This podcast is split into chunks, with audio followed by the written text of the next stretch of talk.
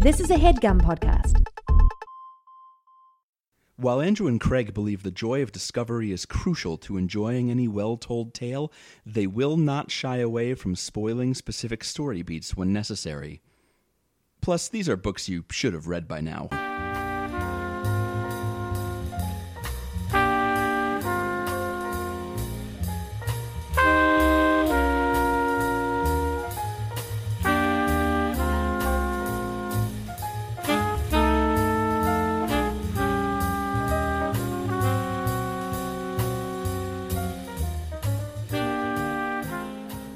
Andrew, we are recording this live in our houses.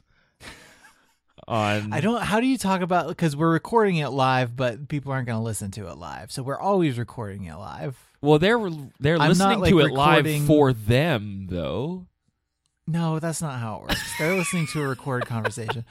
Now, I would be interested to try and do a podcast where you record your part of it with a lot of pauses, and then I go back through later and listen to the recording and try to come up with some kind of counterpoint to your thing. Yes. Ooh, this is good. And it and if it, ooh, this sounds like a challenge for So avant-garde, avant-garde asynchronous podcasting that we're pioneering.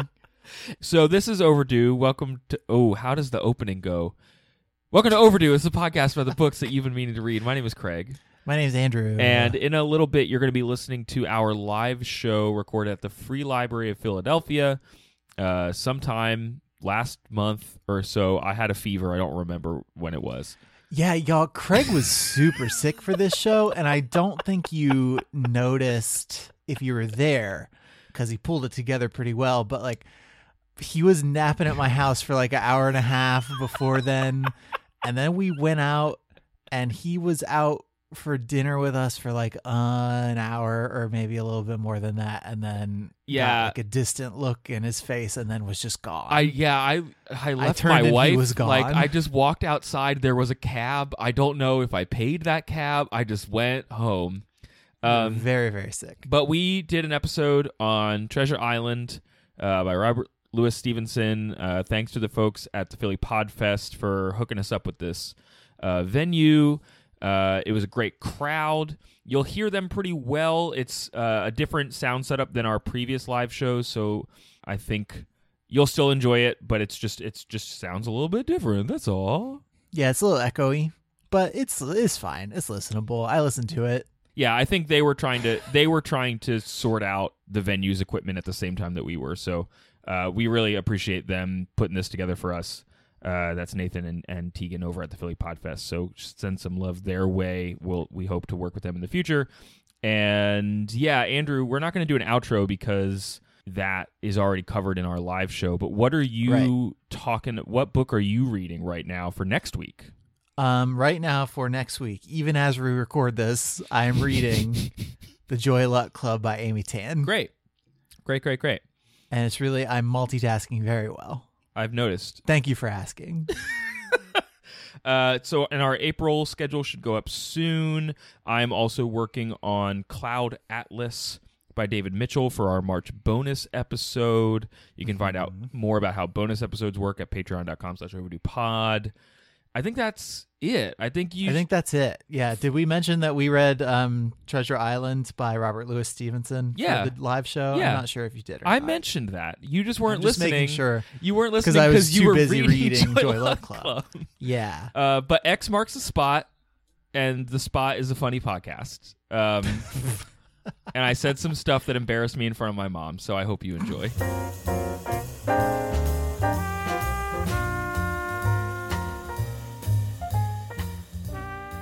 Hey, everybody, welcome to Overdue. It's a podcast about the books that you've been meaning to read. My name is Craig. My name's Andrew. and we are here at the Free Library of Philadelphia. We are so happy you're here with us today. That's there's so many people here. I know. Thanks for coming. Uh, we're kind of like we're here after hours. It's like pirate radio here. Pirate Radio. Um, And Craig, so you read every week. One of us, you probably know a lot of stuff. Every every week, one of us reads a book and then tells the other person about it. Yeah. And this week is no exception. Um, and of course, we're reading uh, There have been exceptions, I guess, so that's worth Craig, noting. Craig read Treasure Island by uh, Robert Louis Stevenson. Yes. And of course, we read that book because we are so excited, everybody, and I know you are too, for the release of Pirates of the Caribbean Dead Men Tell the Tales. So pumped for this movie. Which pirates are in it? Listen, Johnny Depp is in it. He's a pirate. Joffrey Rush is in it. also Or a Jeffrey pirate. Rush, I don't. Lord Joffrey Rush. Joffrey yes. Rush. Orlando Bloom's back. Oh yeah. Bloom's back on this road, My baby. favorite pretty pirate. Anyway, the fourth one was so good that they just decided they need to make another one. Now, I think you told me that this this movie had a different name originally. Do you Uh-huh. remember what it is? It's uh, Pirates of the Caribbean: colon, Salazar's Revenge. That's way better. I know. It also Dead sounds Man like a Tell No cool arcade game where you like save the streets of the '90s from people who do drugs. Yeah, and pirates, I bet too. Yeah. All right. So let's get started, though. Okay, everybody, go see Pirates of the Caribbean: Dead Man Tell No Tales. It's coming to theaters sometime. What's happening to you right now? Uh, but you, what's what's up with Robert Louis Stevenson? There's oh man, there's lots of stuff up with him. Mm-hmm. Um, who who has read this book? Let's just like, all right, a decent number of people in this room have read this book. Now, who read the abridged version? All right, a couple hands. okay, okay, you. and and if you've seen the Wishbone, okay, Andrew, you, you've seen the Wishbone. I have seen the Wishbone. All right, so it I'm was gonna- not helpful. So if I get lost on this seafaring journey, I trust that you will bring me back to yeah, shore. of course. I'll be your Uh, anchor. Oh. Buckle up, everyone.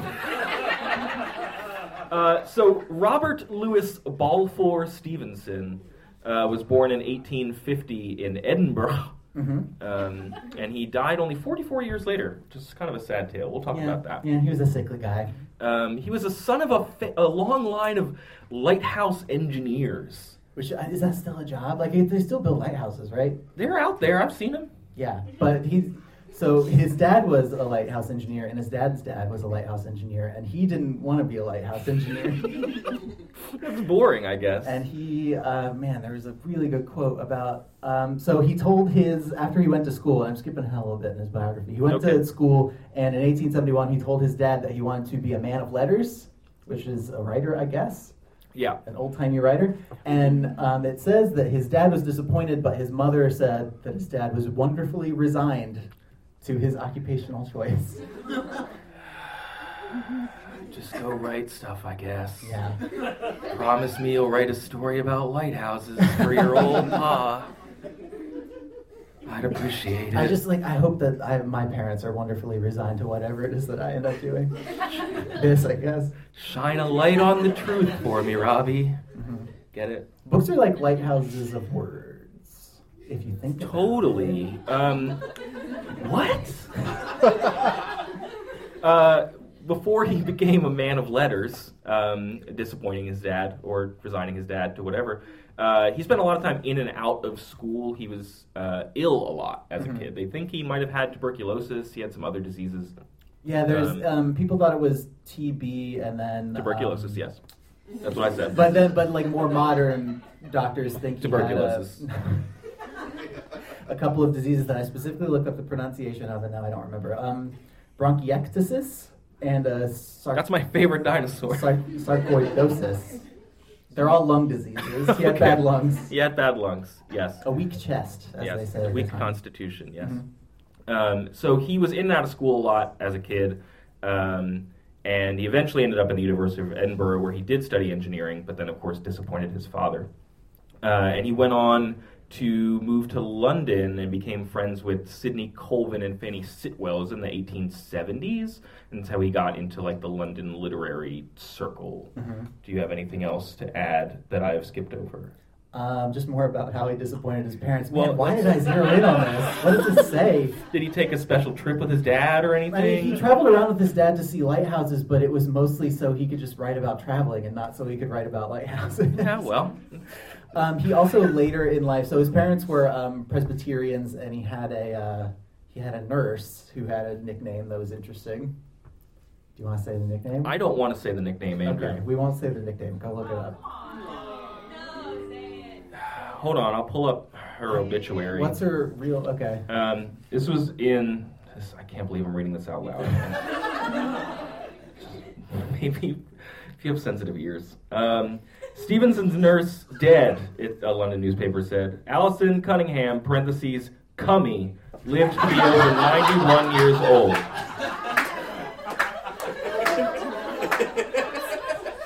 The Edinburgh correspondent of the Daily Telegraph announces that Alison Cunningham, Robert Louis Stevenson's loved nurse Cummy, died two days ago in Edinburgh in her 92nd year. The lines of dedication in which RLS immortalized her are familiar to all readers of the Child's Garden of Verses. And then there's a bunch, there's like some poetry that he You get the dedicated to her. idea, You get the idea. You're So- a terrible person. So his parents were Presbyterians. Cummy was a strict Calvinist.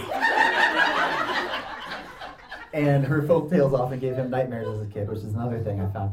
But um, so later in life, he declares himself an atheist, and because his parents are very religious, they didn't like that. And he wrote this of his parents' reaction to his announcement What a damned curse I am to my parents. As my father said, you have rendered my whole life a failure. As my mother said, this is the heaviest affliction that has ever befallen me. Oh Lord, what a pleasant thing it is to have damned the happiness of probably the only two people who care a damn about you in the world. Poor Robbie. Dang, dude. Maybe you should have just like kept pretending. Maybe you like go be a lighthouse engineer and just like write on the side. Oh, and like go to church. But it's but his he did patch up his relationship with his father later. His father did wire him money when he was sick later, Mhm. and then um, his wife Fanny, who he married, Yep, Fanny Van de Grift Osbourne. Mhm. hmm um, she was very charming and apparently helped patch things up between between Robbie. She and the was pretty charming, I think. folks. Yeah, uh, he met her in France, and she already had three kids from a prior marriage. Uh, she was an American woman, and so he would then travel to America to be with her. Uh, and then they spent the latter part of his life traveling around the South Pacific to find like a part of the world that didn't make his chest so bad. Like, to put it bluntly. Yeah, like everybody thought it was the olden times, so everybody thought that just being in a warm place made your chest better. And I don't think that's. So glad you're not my doctor. but- Yeah, no, it's probably not wrong. what if I was your doctor? This would be a very different podcast.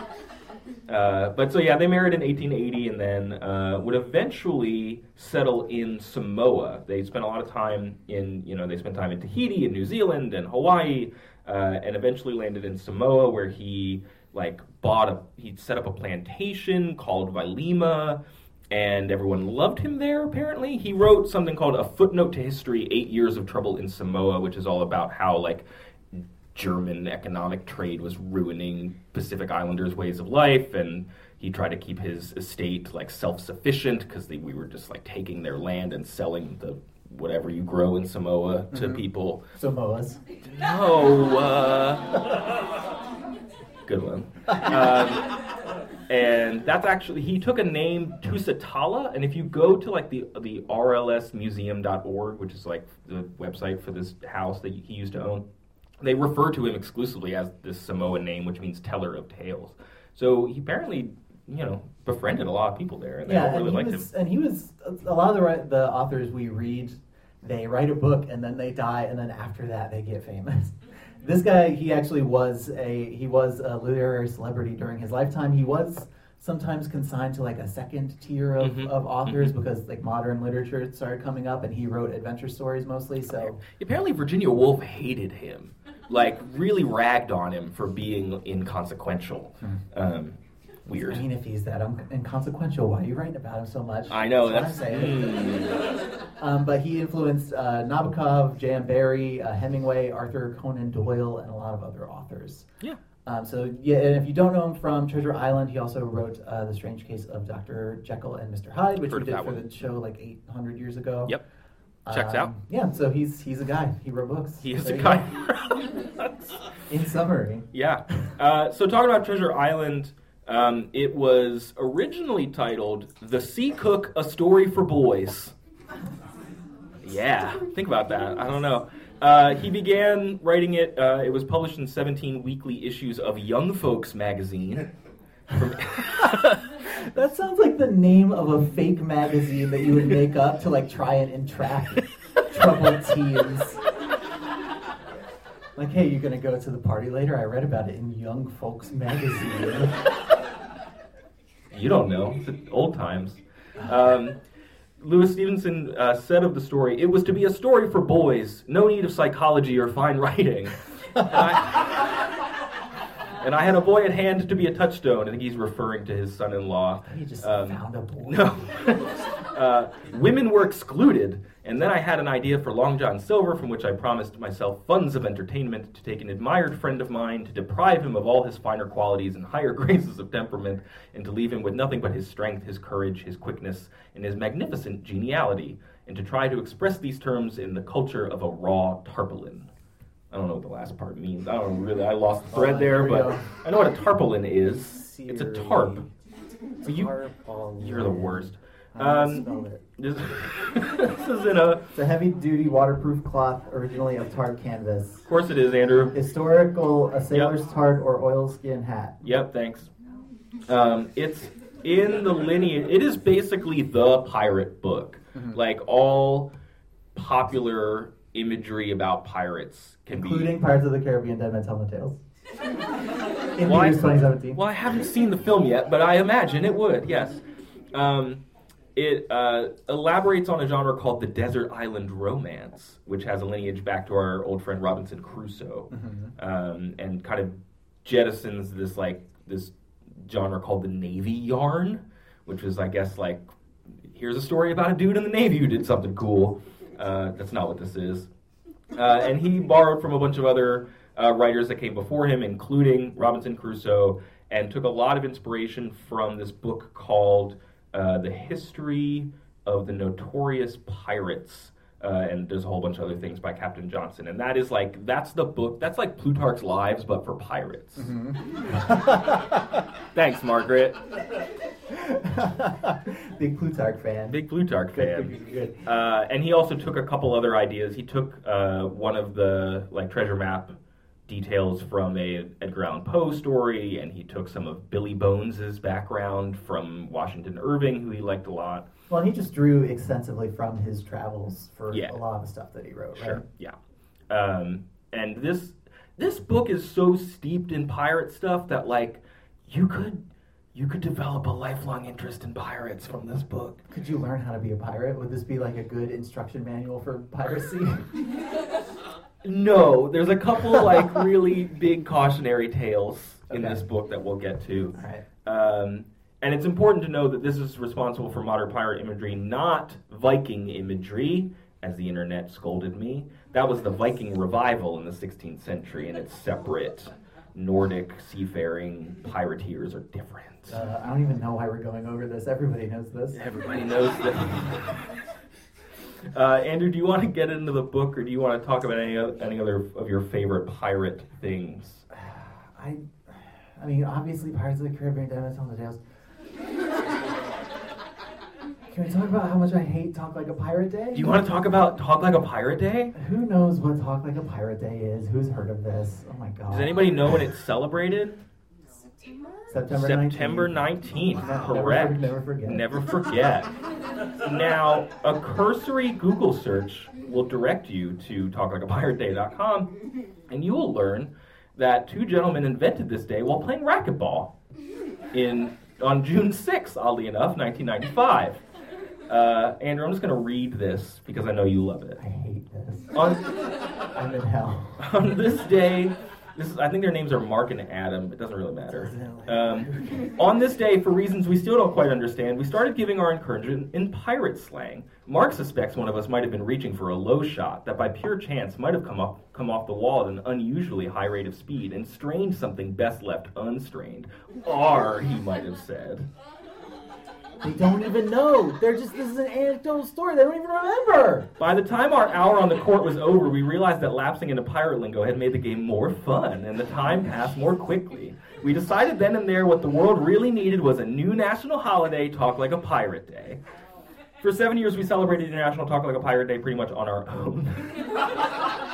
um, If but- only it stayed that way.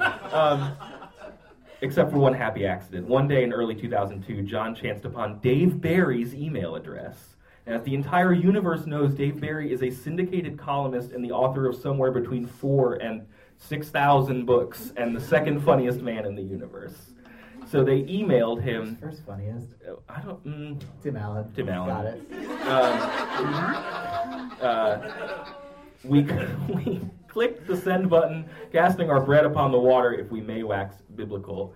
Uh, he then wrote an article in the Miami Herald about it, called "R Talk Like a Pirate" or "Prepare to Be Boarded." So basically, all you have to do to start a nationwide craze is to trick Dave Barry once.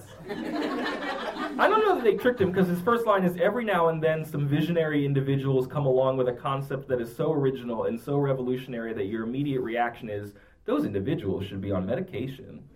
Dave Barry, everyone. Why don't we just have him do our podcast? I like his twisted take on modern life. Avast, let's get on to the book. God, Lord, strike me down. Okay, what do you want to talk about?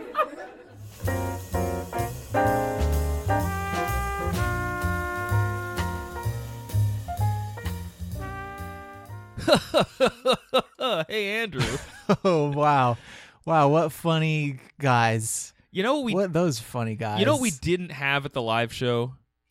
food. We didn't have food. We should have had some food. because I don't know if food was allowed in the library. But maybe we could have had it delivered. sure. I think one I'm just so this is supposed to be a Blue Apron ad, right? And you're saying delivery, and I just don't think that blue because Blue Apron, what they are is they're the number one fresh ingredient and recipe delivery service in the country. Um, they try to make incredible home cooking accessible to everyone, and uh, they do this by supporting a sustainable food system that sets high standards for ingredients and uh, and also builds a community of home chefs. So, as you might be able to infer, yes. Blue Apron sends you a box full of food, but it's not like pre-made food. It's not like a pizza box with a cooked pizza in it.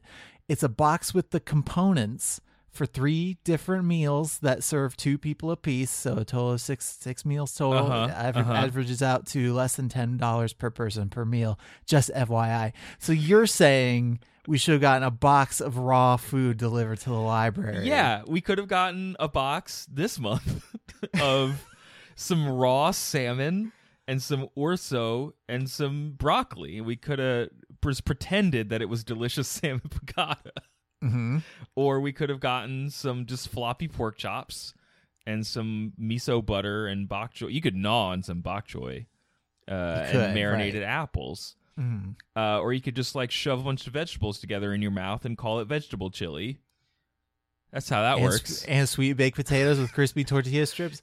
Listen, the way we're describing these these foods as just their component ingredients is not very appetizing. But once you cook all this stuff, like spicy shrimp coconut curry with cabbage and rice, dang dudes, I made that one. It was pretty good. Dang, Actually, dudes. Suzanne, Su- that was one Susanna made. So uh, I want to give credit where it's due, but.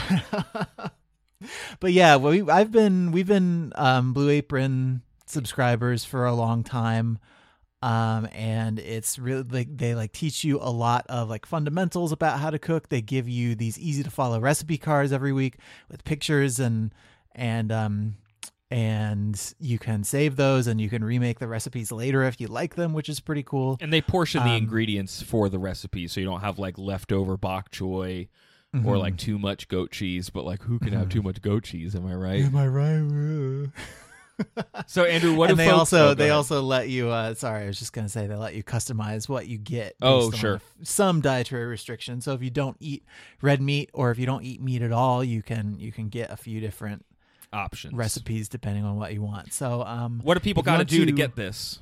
they gotta check if they can check out this week's menu and get their first three meals for free with free shipping by going to blueapron.com slash overdue you will love how good it feels and tastes to create incredible home cooked meals with blue apron so don't wait that's blueapron.com slash overdue blue apron a better way to cook Arr, matey, I, we have another thing to read. Arr. We do. We read do. it or I'll make your walk the plank. I oh, don't make me walk the plank, Bluebeard. Um, we, it is time to uh, share another message from Buyers Recourse. Uh, this is uh, one of our listeners who supported us on our Patreon project uh, at the reward tier, where we get to give their project a shout out. So I just want to tell you, the listener, that maybe hasn't heard this, that Buyer's Recourse is a channel made for you. It's a YouTube channel. Uh, our goal is to highlight and review products and gadgets that we firmly believe will add to your day to day life and to help you learn to use them effectively. We strive to purchase these review products ourselves so as to give a fully unbiased review and experience them in the same way that you, the viewers, would. If you would like to support the show, you can also, uh, to help them purchase products, uh, they'll be starting up a Patreon page soon, but uh, you can follow them on Twitter at buyers underscore recourse. So that's buyers, B U Y E R S underscore recourse, R E C O U R S E, for updates uh, and for links to the channel. Uh, yeah, they've done some some tech reviews and some gadget reviews already. You can go check them out there, and and like they said, it's kind of hands on and and as if not like they have a little more information than I do. I think as a tech neophyte. But I think they're actually like I, just, aiming it I at enjoy me. listening to you figure this out. Yeah, they're aiming it at folks like me who are like use technology, but but don't know too much about it.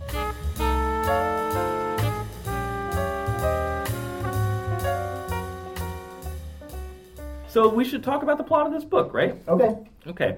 So it's set in the 18th century. Uh, kind of nondescript, though, if you like inferred some. Uh, I didn't use that word right. No. Finish the never- sentence I then I'll tell you. You inferred some information about the pirates that were mentioned.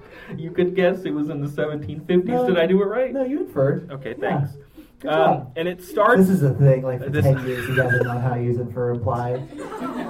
Ask him about it after the show.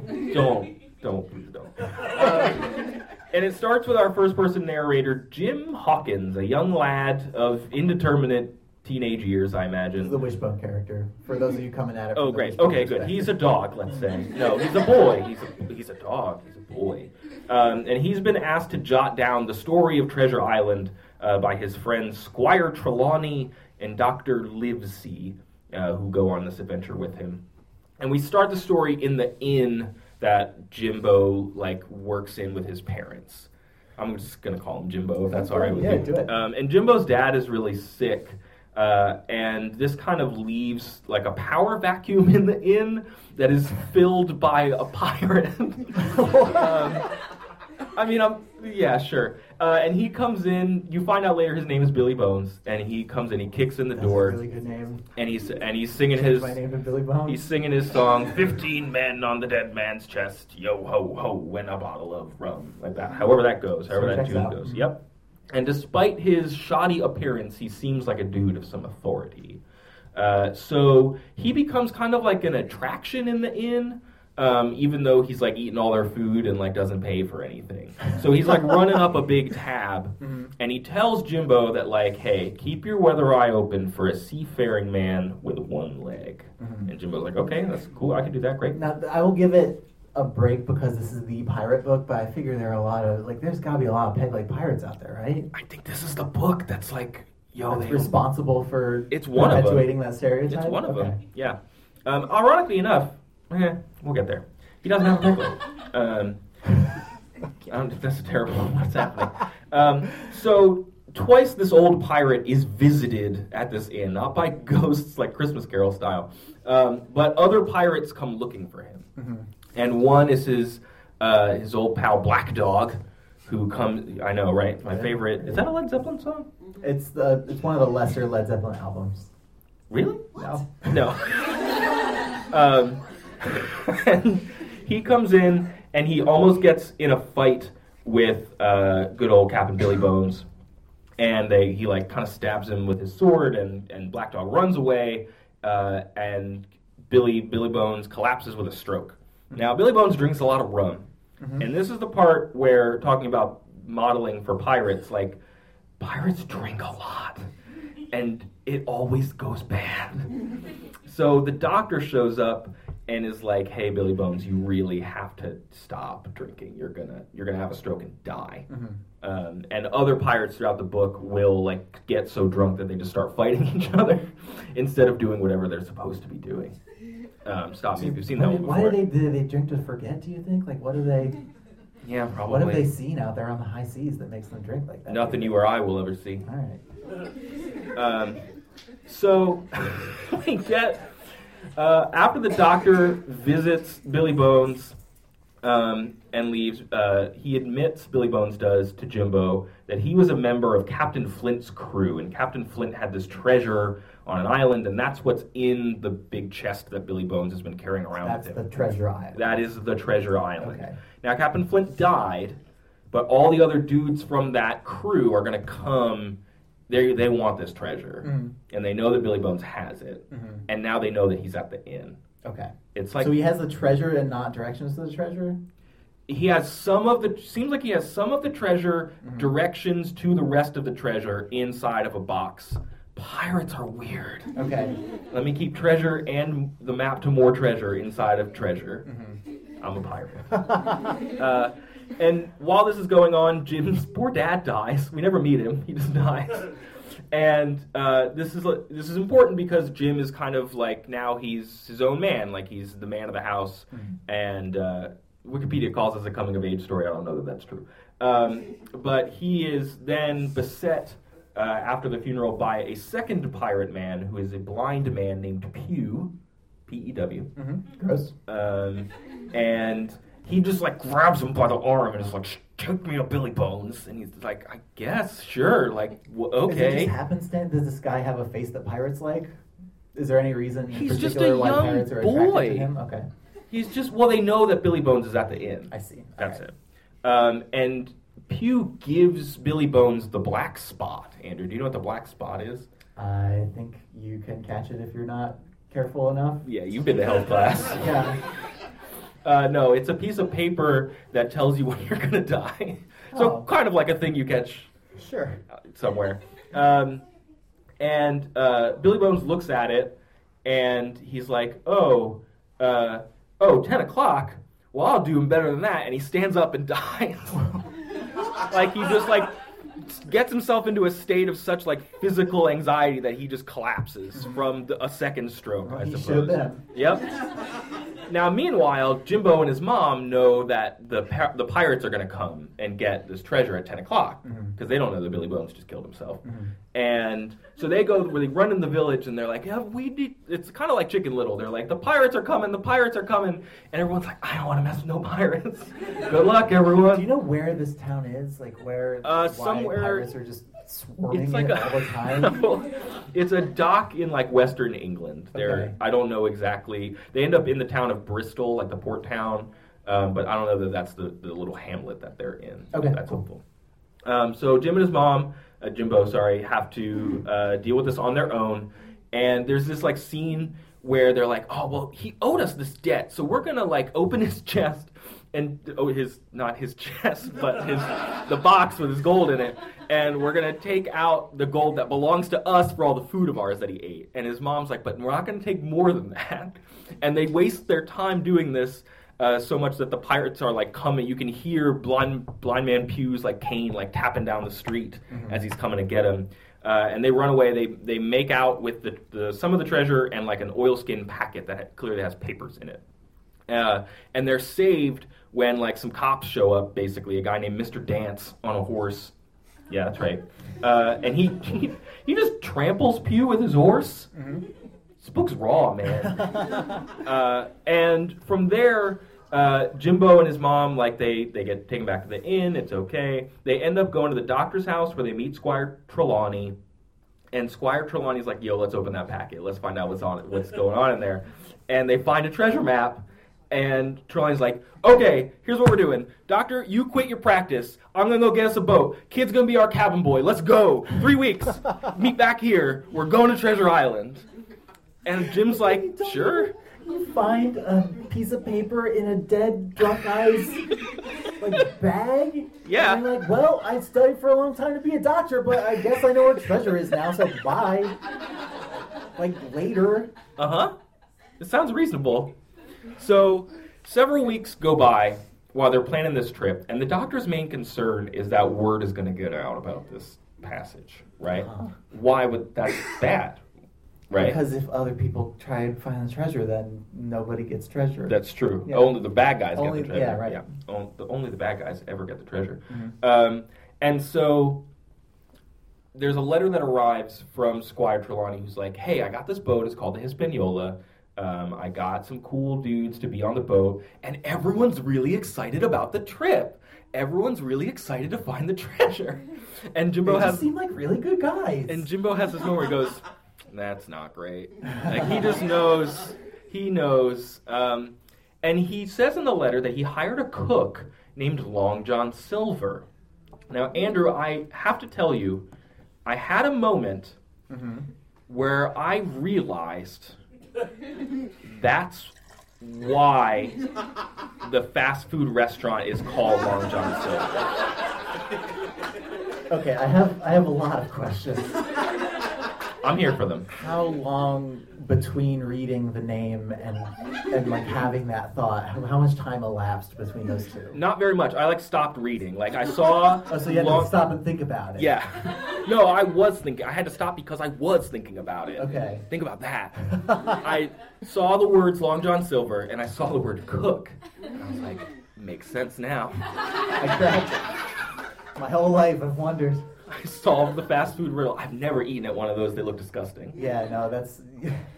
I've got to imagine that for everybody who's been food poisoned at Long John Silver's, which is everybody who's ever eaten there, this book has got to be very a tough read. Lots of lots of kids like getting excuses not to read it in class because they had the tartar sauce. Yes.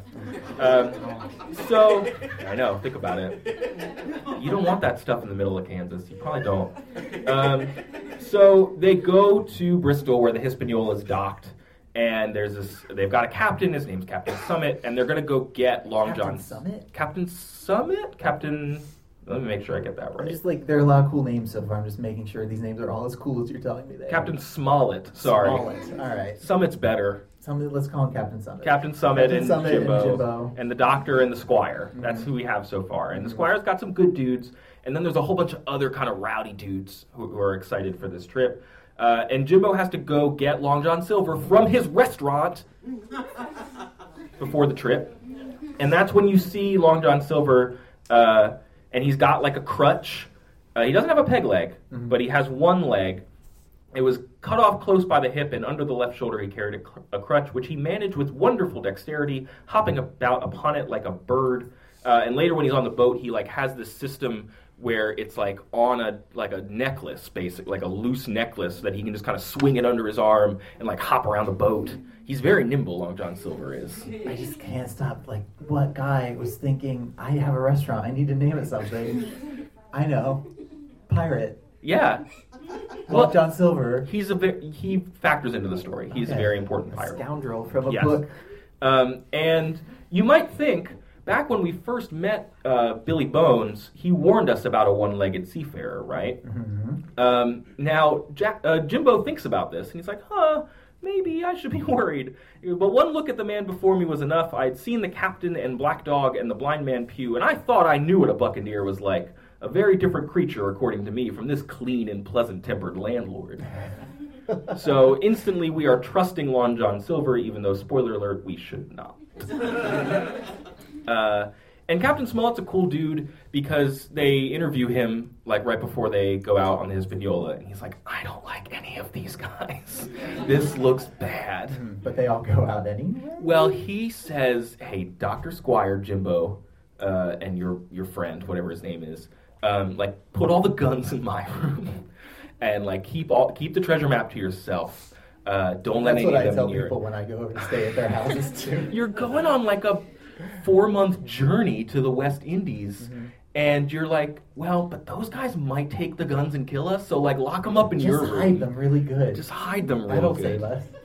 Um, so we get we go on this trip, and we're worried that there's going to be a mutiny. Um, there's a guy named Arrow. There's Job Anderson. There's Israel Hands. Come on. also known as Basilica Hands, based on a real pirate. Uh, you got any questions so No, far? I'm just like, what? I'm really into this. Are there more names? Not like one guy's named Tom. It's like really uninteresting. What? And I think another guy named Alan like bites it at one point. But Here's it- my friend Arrow and Israel Hands and Tom. He showed up late when we were handing out pirate rings. So they're on this boat and they're going. Like at one point, I, I'm glad that you guys mentioned in your uh, ATV episode that uh, Wishbone kind of just skips over the part where they go to the island because so does Jimbo. He's just like, "We're just on a boat. We go." Uh, there Right, is. Dick, That's boring. I know boring it's pretty boring. It's a long book. Um, there is a scene where Jimbo finds himself inside of an apple barrel, an empty apple barrel. He like reached in and fell inside because he's a kid. Uh, kids do that. And while he's in there, he overhears Long John Silver like trying to uh, get one of the crewmen on the side of the mutineers, and then like Basilica Han- Israel Hands, whatever his given name is, I Mr. don't know. Hands. Mr. Hands. Um, Sorry, Mr. Hands is my father. A lot of, lot of dad issues on this episode. um, he uh, he overhears this like plot, and part of this. Long John Silver's a crafty guy. He's running. He's capable of running a restaurant. Like he knows what's up. Uh, he knows that none of the mutineers are capable of piloting this boat. That's the right word. Piloting. yeah, Whatever. yeah, you pilot a boat. You pilot a drive boat. it. Yeah. You, just, you drill that boat through the ocean. Um, The verb also is boat, actually. you boat that boat. boat it. You do boat it. Um, he knows that none of these guys are good enough at boating to get them home, so they probably want to go get the treasure and then kill everyone on the way back. That makes the most sense. It makes the It's most really sense. Sensible, practical. Like get them back into the trade winds and then they'll be fine. Um, so Jimbo knows that he has some time. He spills the beans uh, to Doctor, the captain. I captain thought he was in an apple barrel. Now he's got all these beans. My mistake. Uh-huh. He spills all the apples to Doctor and Squire Trelawney and, and the captain and I think a guy named Abe. Um, again, they ran out of fire names. I'll change this one later. He says. and they realize that they're outnumbered like six good guys to 19 bad guys. And one of the six guys is a kid. So they're like, well, But they have all the guns, though, right? they do have all the guns. Mm-hmm. Um, so finally, when they make it to the island, all of the bad guys are getting really antsy because apparently, just like being on the boat for so long, you want to stretch your legs, right? You want to like run around and I guess like kill a goat or something because Mhm. that's what they do on the island. There's lots of goats to kill. That's how I get. Um, that's how you get. Yeah, like a long car trip. Sometimes just you just kill gotta a goat. Get out of the rest stop and kill a goat. Flying Flying J's stopped having goats for you to kill many years ago. Yeah, it was a shame. We'll repeal that regulation, I think. Okay, one one for every two, um, and uh, it was a deep cut. Um, so they go on, on the island, and Jimbo's not supposed to go with them. They take all the small boats from the big boat, the Hispaniola, and the good guys mostly stay on the on the big boat. And Jimbo like sneaks out on the island, mostly to like eavesdrop on the bad guys, right? And uh, while he's there, two of the good guys that did go on, on did go ashore get killed. Um, one of them is Alan, who I mentioned before, who just dies off screen. And then the other one gets killed by a ninja Long John Silver. So I'm just gonna read. Keep in mind that Long John Silver only has one leg, and like flips around on a crutch. With a cry, John seized the branch of a tree, whipped the crutch out of his armpit, and sent that uncouth missile hurtling through the air. It struck poor Tom point foremost and with stunning violence right between the shoulders and the middle of his back.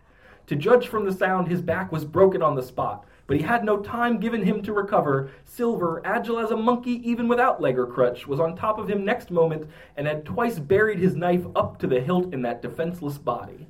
Gee whiz. I made a note that this is like when Yoda was all of a sudden Yeah, good no, at I was just lightsabers. gonna say it's very Yoda.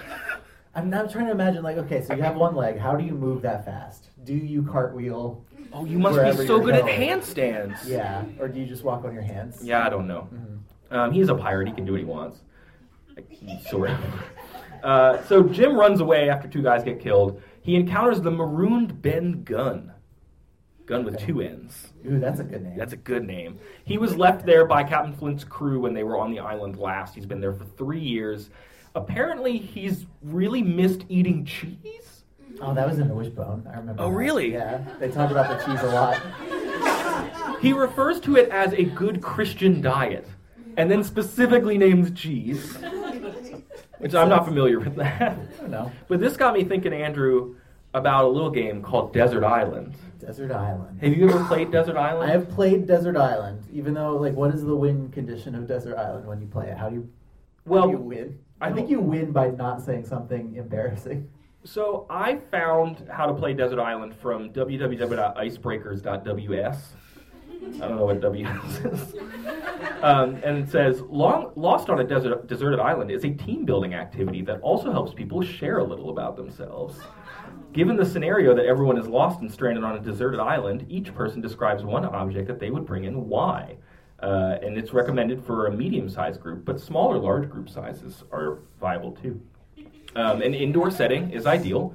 Um, no special props or materials are required, and it works well for any age, including adults in corporate settings. Andrew. That's good to know. So I, I I do I do wonder why it needs to be indoors. Like what specific? So then you you ask people uh, what they would bring on a desert island, and it says that it needn't be a realistic thing. Um, if you like music, you could bring a guitar, or an animal might lo- an animal lover might bring a dog, or a food lover might choose to bring sirloin steaks, and so on. Um, then after we've shared our objects, we would be broken into groups and asked to MacGyver our objects into a way to survive. So what would you bring? What would I bring? Like, and, and you're not going to narrow the category down at all. Like, No. what books? Like, Just like, what would you- I bring? What would you a bring on a desert island? boat?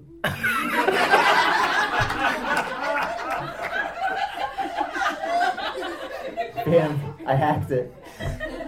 I just won, I think. I would probably bring a comfortable hoodie for nighttime. How do you play Desert? Island? Okay, what? Okay, what? What book would you bring on Desert Island? Oh, what book would I bring on a Mhm. desert island? Hmm. I can't buy any more time. I would probably, I'd probably just bring Ender's Game because I like that book. That's, that's an okay answer. I don't. I, it's thank That's a good you. answer. That's a I, good I have mixed feelings about this the whole thing, but I really like that book, so I'd probably bring that book. Okay, okay. I would probably bring Infinite just because it has the most pages and I could light the biggest fire out of it. Which is not a commentary on how I feel about Infinite Jest. It's just it has a lot of pages and I need fire. Sure, sure. Are there other questions? No, I'm good. Okay, great. All right, so. Uh, anyway, a boat is the answer. A Bring boat is the answer. Ben Gunn would bring cheese. to Everyone. Bring a good boat. Um, so then it becomes like an action movie for a couple chapters, and the oh, you mean like Pirates of the Caribbean? like- Man's Helmet? yeah, you're right. Um, and so Theaters the, in 2017.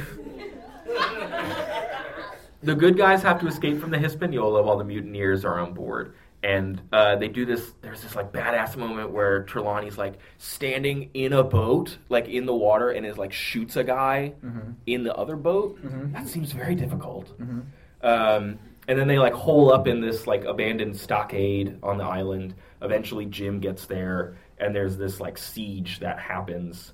Um, So wait, did, did you say what the what the um, the catalyst for them like straight up killing each other is? Like the specific incident that made them? Because I thought the bad guys wanted to keep the good guys who are better at boating alive long enough to actually get home. it seemed like the mutineers were getting too antsy, and Silver said, "Go for it." Also, before he killed uh, Tom, was whatever. Before he killed that guy with a crutch uh, and a bunch of knives, he asked him to join the mutineers, and he said he no. said no, and okay. he said "Wapa!" and he just killed him. Chandler was also there. Uh, and, and so then uh, they have to uh, they have to fend off the pirates from their stockade. Uh, Jim sneaks away in like a really dumb move at one point, um, but eventually like finds Ben Gunn's like hidden like basket Cheese boat. supply. No, it's uh, and he ends up like unmooring the Hispaniola so that the pirates can't have it. Like they've flown the Jolly Roger, Roger flag, right? And Jolly Robert. the Jolly Robert. That's what is it? It's like a smiling It's like skull. a skull with like party poppers underneath it. I'd hang that on my wall. Uh, and so he like cuts the line for that boat and has it like float around to a different part of the island. And he has this really awesome line where he has a he has a like a standoff with Israel Hands, and he thinks Israel is like mortally wounded because he got drunk and fought some other guy probably named Tom. And he like comes up to him with his two pistols because Jimbo carries two pistols, and he goes, "Come aboard, Mister Hands." Whoa, that's pretty cool. He turns into like what's oh what's the guy's name from Die Hard? uh, McClane, John McClane. John McClane. There That you would go. be cooler if I remembered his It name. would have been really, really cool. Indiana Jones also, but he doesn't use guns. Um, doesn't? It's irrelevant. Keep talking about Um, so, uh, so then after we're gonna talk about any movie, it's gonna be Pirates of the Caribbean: Five Dimensional Invasion.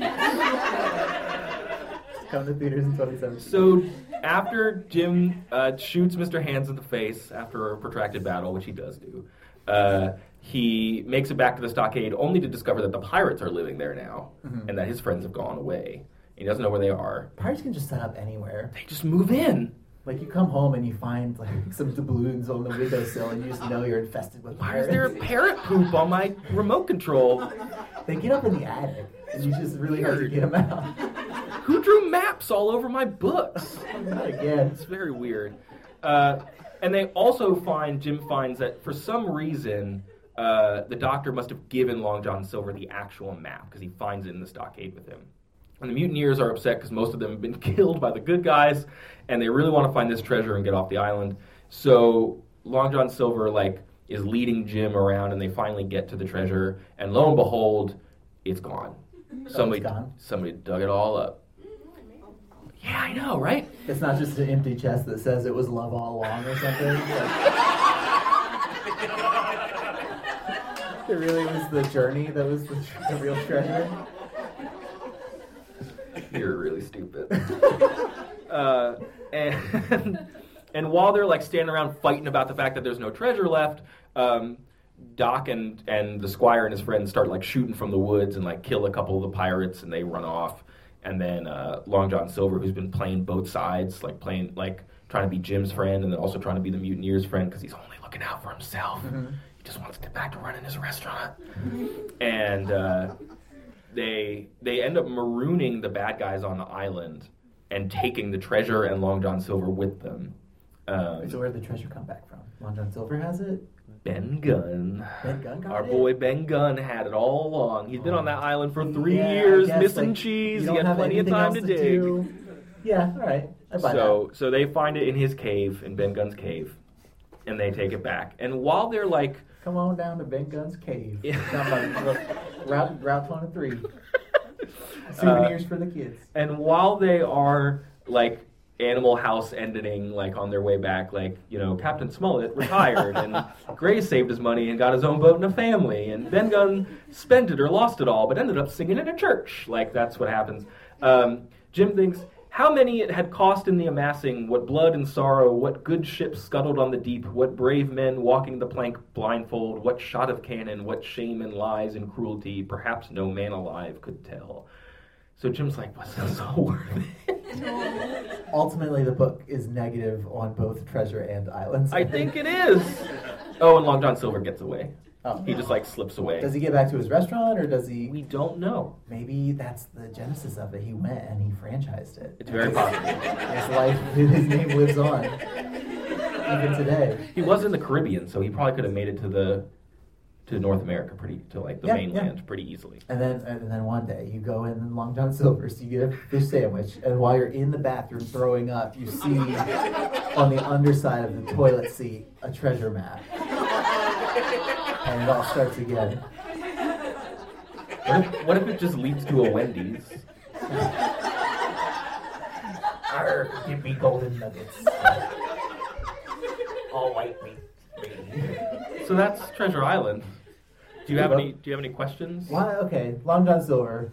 Yeah. Why is he iconic? Why do we like him so much? So he says As a character. He says stuff like "Shiver Me Timbers." He says classic pirate things. What? Okay, Shiver Me Timbers. What else? What else enters the pirate lexicon from this book? Oh, good. Um, they don't say "dead man tell no tales." They say "dead man don't bite" a lot, which I think is kind of good. That was the original working title for uh, Pirates of the Caribbean.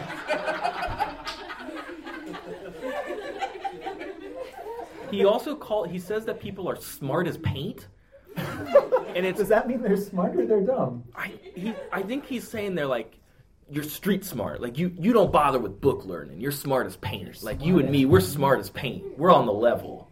That does not sound. That does not seem right. No, and he says it. He says it to him when he's in his restaurant and he meets him first, and then Jimbo overhears him saying it to someone else when he's inside the apple barrel, and Jimbo's like all, already being like, "Well, this guy's gonna kill all my friends," and also he called that other guy smart as paint. this is how you do me, Silver.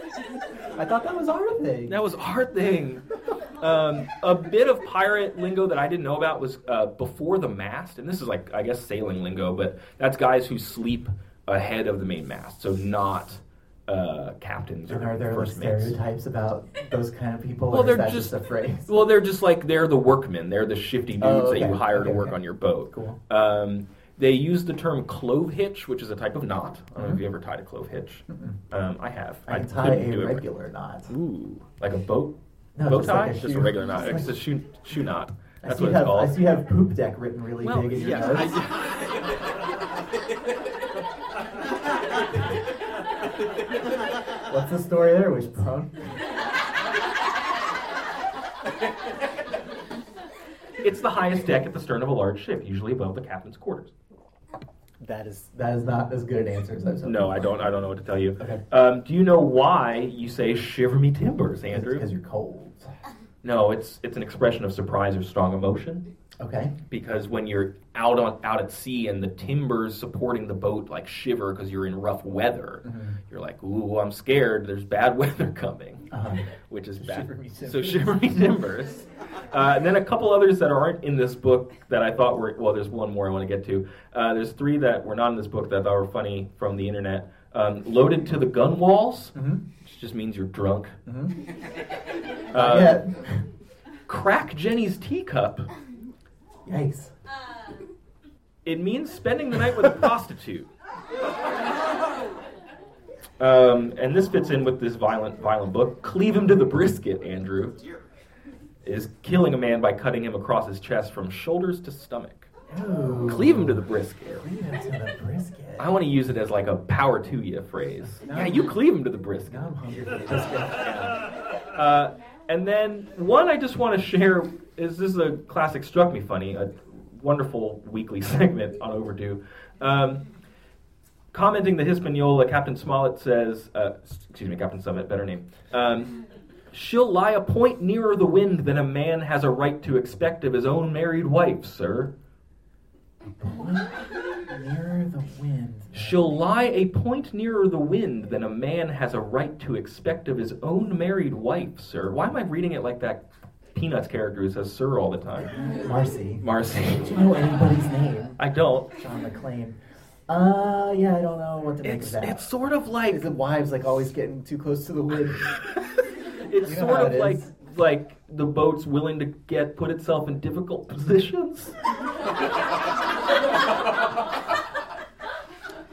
Interesting. More than Shiver me timbers. Uh, but Long John is interesting because he's this like he is the classic like uh, rogue, and, and he will play every angle. Like he uh, when he's in trouble, he tries to befriend the Doctor and Jim. Uh, when he doesn't think that they're going to help him, he goes to the mutineers, and he's constantly like you know juggling plates or you know walking on eggshells or pick another idiom um, to keep himself safe. Well, he probably shouldn't walk on eggshells because he only has the one leg. You should be careful. He's apparently very nimble, though. Yes, That's good it's true. Anything else you want to know about Treasure Island? Uh, no, I don't think so. Okay. What's your okay? So you've watched other pirate stuff, right? Like, I- what's your what's your other favorite pirate thing? Other Oh, Pirates of the Caribbean other- 5, Dead yeah, Man Tell No o- Other than that one, Um, probably the first. I saw the first Pirates of the Caribbean like three times in theaters. oh my god, At least one of them was the midnight showing, and I fell asleep. So, but Andrew, I was in high school, and the sword fights went along to the music, and I was blown away. whoa, that is pretty cool. Bum bum ba bum bum ba bum bum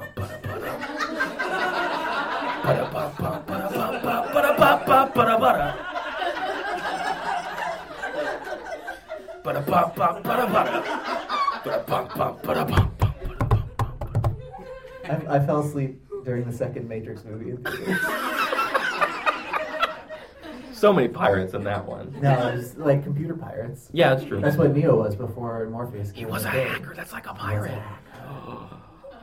Yeah, mind free. Okay, are we good? What, what- Yeah. What, else, where'd you?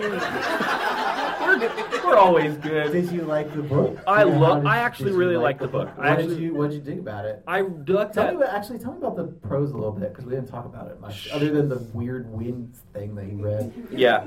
Um, yeah. Uh, it's pretty effective at just like the action of it. Um, so there's a couple parts in the book that, as I, as, I reference, are really savage. Uh, so like when Pew gets trampled by that horse, uh, the guy Arrow gets so drunk that he just disappears, and the captain's like, "All right, cool." Um, he just like he's not on the boat anymore, and the captain's like, "All right, cool." Um, there's that section I read where Ninja Long John Silver ends a dude, um, and then uh, there's a section where they're defending the stockade against pirates, and uh, this guy Hunter like gets like walloped with a with a gun. He says, at the same moment, another pirate grasped Hunter's musket by the muzzle, wrenched it from his hands, plucked it through the loophole, and with one stunning blow, laid the poor fellow senseless on the floor. Like. Stevenson just isn't messing around, and later you find out that like Hunter dies because his chest is caved in, and he broke his head when he fell on the ground from his chest being broken in, and like Stevenson's not messing around. Yeah, that's that. That prose is very like blunt. Yeah, he could hit you with it, and you would fall on the ground and crack your head open. as he said, uh, it was a story for boys, no need of psychology or fine writing. Story for boys. Uh, and then I also. I also just want to give you a sense of how uh, Long John Silver speaks. So at one point, Ben Gunn sneaks up to the pirate camp and like kills people, kills someone in the middle of the night, uh, and Silver suspects it was the doctor, but the doctor doesn't know. And uh, Long John Silver says, "Duty is duty, to be sure." Well, now you look here. That was a good lay of yours last. N- this is not a pirate voice. It's going into like. It's a good lay of yours last night, Governor. I don't deny it was a good lay. Some of you pretty handy with a handspike end, and I'll not now? deny neither. that, But what some of my people was shook. Maybe all was shook. Maybe I was shook myself. Maybe you're foghorn leghorn. maybe that's why I'm here for terms. But you mark me, Captain. It won't do twice by thunder. And now you're now you're Kangaroo Jack. Now you're Australian. Like, That's the voice I heard when I read the book. okay. I'm sorry. I'm Your sorry accent work you. is about as good as Wishbone's. Thanks everybody for coming. Uh, so, if you want to uh, go read Treasure Island and, and tell us uh, about your favorite part where a dude got killed in a children's book, uh, you can send us an email at overduepod at gmail.com. Uh, many of you have been like posting photos of this awesome event to our uh, social media I'm pages getting notifications. I see you. at twitter.com slash overduepod and facebook.com slash overduepod. Uh, Andrew, if folks want to know more about the show, where should they go? Uh, they go to overduepodcast.com where they can find out more about the podcast Great, that we cool. do together. Uh, can we get a big round of applause for Appointment Television? Uh, can we get a big round of applause for the Free Library of Philadelphia? Uh, and last but certainly not least, can we get a big round of applause for Tegan and Nathan from the Philly Podfest who set this whole thing up? Thank you guys. One more, one more round of applause for Pirates of the Caribbean. Oh, don't do that. Um, thanks, everybody. Yeah, thanks.